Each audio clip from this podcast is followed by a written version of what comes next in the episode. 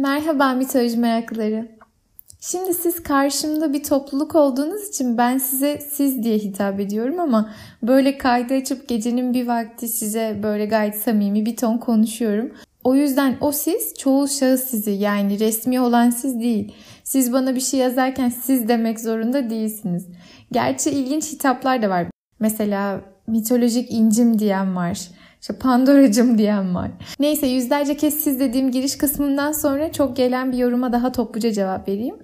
Daha çok kayıt at, işte seni daha çok dinlemek istiyoruz diyenler var. Ee, Instagram'dan size yazdığım gibi yeni bölüm ne zaman, boş yapma, yeni kayıt at filan gibi şeyler diyenler var. Arkadaşlar bir gün bu işten para kazanmaya başlarsam zamanımı full buna ayırabilirim de inanın şu an e, haftada bir ancak zaman buluyorum. Bir de biliyorsunuz ben size açıp bir kitaptan hikaye okumuyorum. Kendi okuduklarımdan kolaj yapıp sevdiğim halini anlatıyorum. Bir de internete kaybolup günlük hayatımıza nasıl yansımış diye bakıyorum filan. Ee, yani sanırım bu arada fazla saçma sitelerde kayboldum. Çünkü bilgisayarım virüs uyarısı verip duruyor. Aman siz evde denemeyin. Şimdi yavaştan hikayeye başlayalım. Öncelikle eğer bir önceki Minotaur bölümünü dinlemediyseniz Ikarus'un hikayesini daha iyi anlamak için bunu dinlemeden önce Minotaur'u dinlemenizi öneriyorum. Şimdi ben onu dinlediğinizi varsayarak Daedalus ve Ikarus'u anlatmaya başlıyorum. Daedalus'un hikayesiyle başlayalım.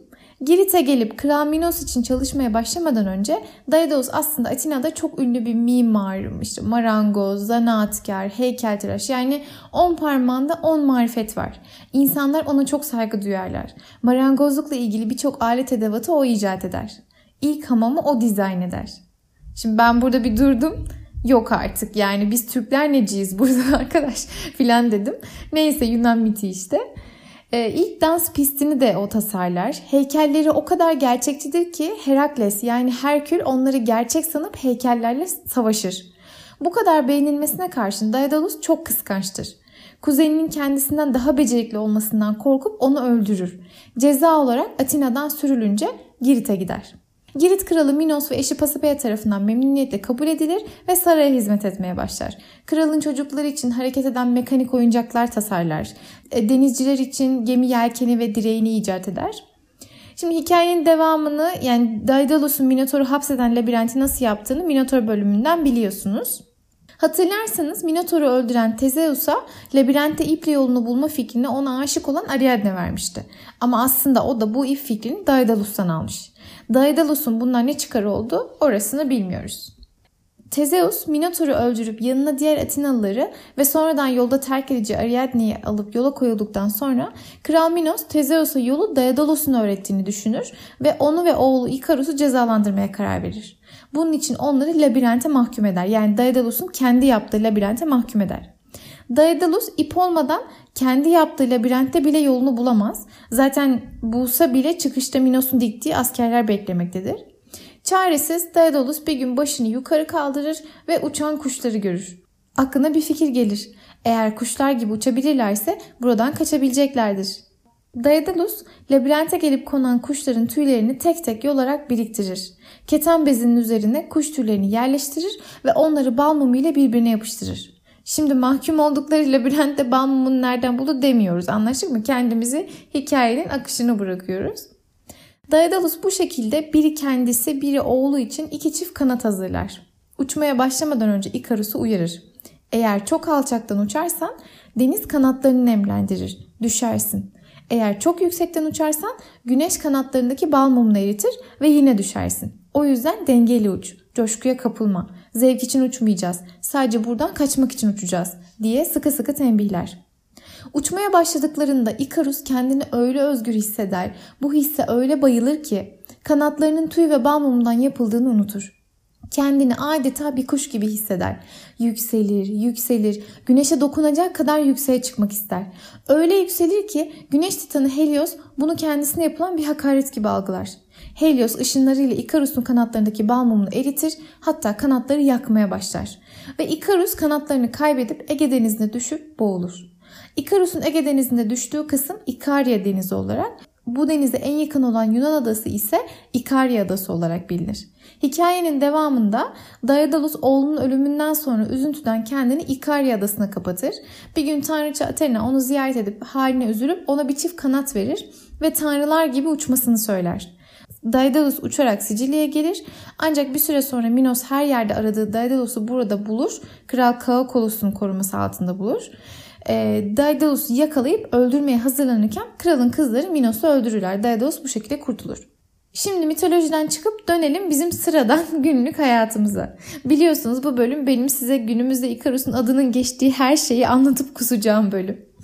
Öncelikle Ikarus hakkında Türkçe, İngilizce, Almanca çok fazla şarkı var. Hepsine yer verip sizi sıkmayacağım. Belki toplayıp bölümün açıklama kısmına linklerini eklerim. eklerim. E, isterseniz dinlersiniz. Ama şuna mutlaka yer vermemiz lazım. Iron Maiden'ın Flight of Icarus yani Icarus'un uçuşu adlı şarkısı. Bu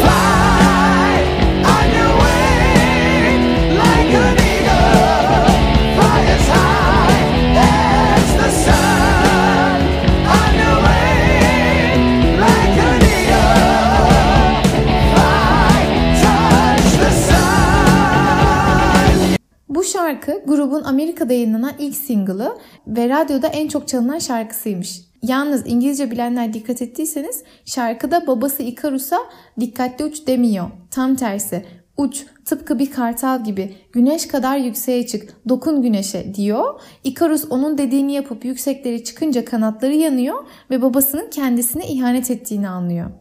Bizde de Yüksek Sadakat Icarus diye bir şarkı yapmış. Yine internette kaybolurken gördüm. Icarus'un bir zamanlar İETT otobüs markası olduğunu biliyor muydunuz? Yalnız şimdi bizi ta Amerikalardan, Letonyalardan, Japonya'dan, Cibuti'den falan dinleyenler var biliyorsunuz. Onlar İETT'nin ne olduğunu bilmeyebilir. Açıklayalım. Ya bu arada Cibuti'den dinleyen kim Allah sen ne olur bana ulaşsın. Merak ediyorum ne yapıyor oralarda. Yoksa bu liman liman gezen denizci arkadaş mı oradaki de? İETT'nin açılımı İstanbul Elektrik, Tramvay ve Tünel yani işte İstanbul'un toplu taşımasından sorumlu olan kurum. İETT'nin otobüsleri bir ara Icarus markaymış. Hani şu Yeşilçam filmlerinden hatırlayacağınız kırmızı otobüsler. 1979-80'lerde İETT otobüs satın almak için dünya çapında bir ihale başlatıyor. Ama o dönemde Türkiye döviz sıkıntısı yaşadığı için hiçbir ülke ihaleye girmek istemiyor. Sadece Macaristan ihaleye giriyor. Yalnız şöyle bir anlaşma yapılıyor. Macaristan bize Icarus otobüsleri veriyor. Biz de Macaristan'a pamuk, tütün, yaş meyve ve sebze veriyoruz. Takas yani. 1992-94'te tekrar alım yapmışız ama bu sefer bu takas anlaşmasıyla değil banka kredisiyle almışız. Neyse 2013'te yapılan filo yenileme kapsamında bu Icarus otobüsler İstanbul'dan kaldırılmış, ihtiyacı olan bazı Anadolu kentlerine verilmiş. Bazıları da Liberya'ya, Çad Cumhuriyeti'ne filan bağışlanmış. Yani satmamışız, hepsini Anadolu'ya da vermemişiz, başka ülkelere bağışlamışız nedense. Bu arada bir araca Icarus adını vermek onu daha mı cool yapıyor yoksa Icarus'un hazin sonundan dolayı bir endişeye mi sebep oluyor? Bilemedim. İkinci Dünya Savaşı'ndan sonra yapılan Icarus S-49 diye bir Yugoslav savaş uçağı da var. Sırbistan Belgrad'daki Havacılık Müzesi'nde sergileniyor. Cirque du Soleil'in gösterilerinden birinde Icarus'un uçuşu bölümü var. Instagram'dan linkini atarım ya da buradaki bölümün açıklama kısmına paylaşırım. Mutlaka izleyin. Bilmeyenler için Cirque du Soleil Kanadalı merkezli bir eğlence sanat topluluğu. İnanılmaz gösterileri ve böyle kocaman kocaman yani zorlu sentri falan kaç kez katlar. O derece devasa sahneleri var. Dünya gözüyle bir gün canlı izlemeye fırsatım olur inşallah. Çok istiyorum. Bu arada Cirque du Soleil Fransızca güneşin sirki anlamına geliyor. Kürşat Başdemir Ikarus'un Kanatları diye bir kitap yazmış. Ben okumadım ama Ikarus'un Anadolu limanlarında gezdiği ve özgürlük hikayelerinin anlatıldığı bir kitap anladığım kadarıyla. Ee, arka kapağında yazanı okuyayım size. Baş kişisi Balmumu kanatlı mitoloji kahramanıyla aynı adı taşıyan Ikarus'un kanatları. Zaman ve mekanda renkli, sürükleyici bir yolculuğa çıkarıyor okuru. Eski dünyanın parlak dönemlerinin sonlarını yaşayan Akdeniz uygarlığının limanlarında dolaşan Ikarus'un serüvenine davet ediyor. Depremlerle sarsılan Efes'ten ölümü köleliğe yeğleyen özgürlük aşığı Anadolu kenti Kantos'a, egemenliği korsanlarla Romalılar arasında gidip gelen Akdeniz'in engin sularından ünlü kütüphanesiyle İskenderiye limanına değişimlerle dolu bir serüven bu da. Anlam arayışı, umut, savaş, acı ve içsel barışla harmanlanan bir çağın ve geçerliğini günümüzde de sürdüren insan serüveninin hikayesi Ikarus'un kanatları. Bu arada şu sıralar Netflix'te Icarus diye Oscar'lı bir belgesel film var. Bir sporcunun doping skandalı ile ilgiliymiş. Henüz izlemedim. Kapatmadan önce hikayeye dönelim. Şimdi Daedalus ve Icarus'un hikayesi bize apaçık kibirli olmamayı ve dengeli olmayı öğretiyor değil mi? Hem Daedalus'un Atina'dan kovulması hem de Icarus'un ölümü hırs ve kibir yüzünden, sınırlarını bilmemek yüzünden oldu. Icarus'un bölümünde neyi gördük? Ne çok alçaktan uç ne çok yüksekten. Dengeli olmak senin hayatta kalmanı sağlar. Öyle coşup kendini bir şeylere kaptırıp dünyayı unutma. Ki bu doğru da gerçekten Ikarus babasının sözünü dinleyip uçmanın heyecanına kendini kaptırmasa kanatlarını kaybetmeyecekti. Ama Ikarus'a kızabiliyor musunuz? Yoksa uçmanın heyecanını, ona verdiği o sonsuz özgürlük hissini anlayıp hatta ona imreniyor musunuz? Ikarus uçmanın tadına öyle vardı ki önce kuş gibi hafifledi sonra tanrılarla titanlarla aynı seviyede gördü kendini. Helios'un güneşine dokunabileceğine inandı mesela. Siz en son neyle uğraşırken böyle dünyayı unutup kendinizi göklerde hissettiniz?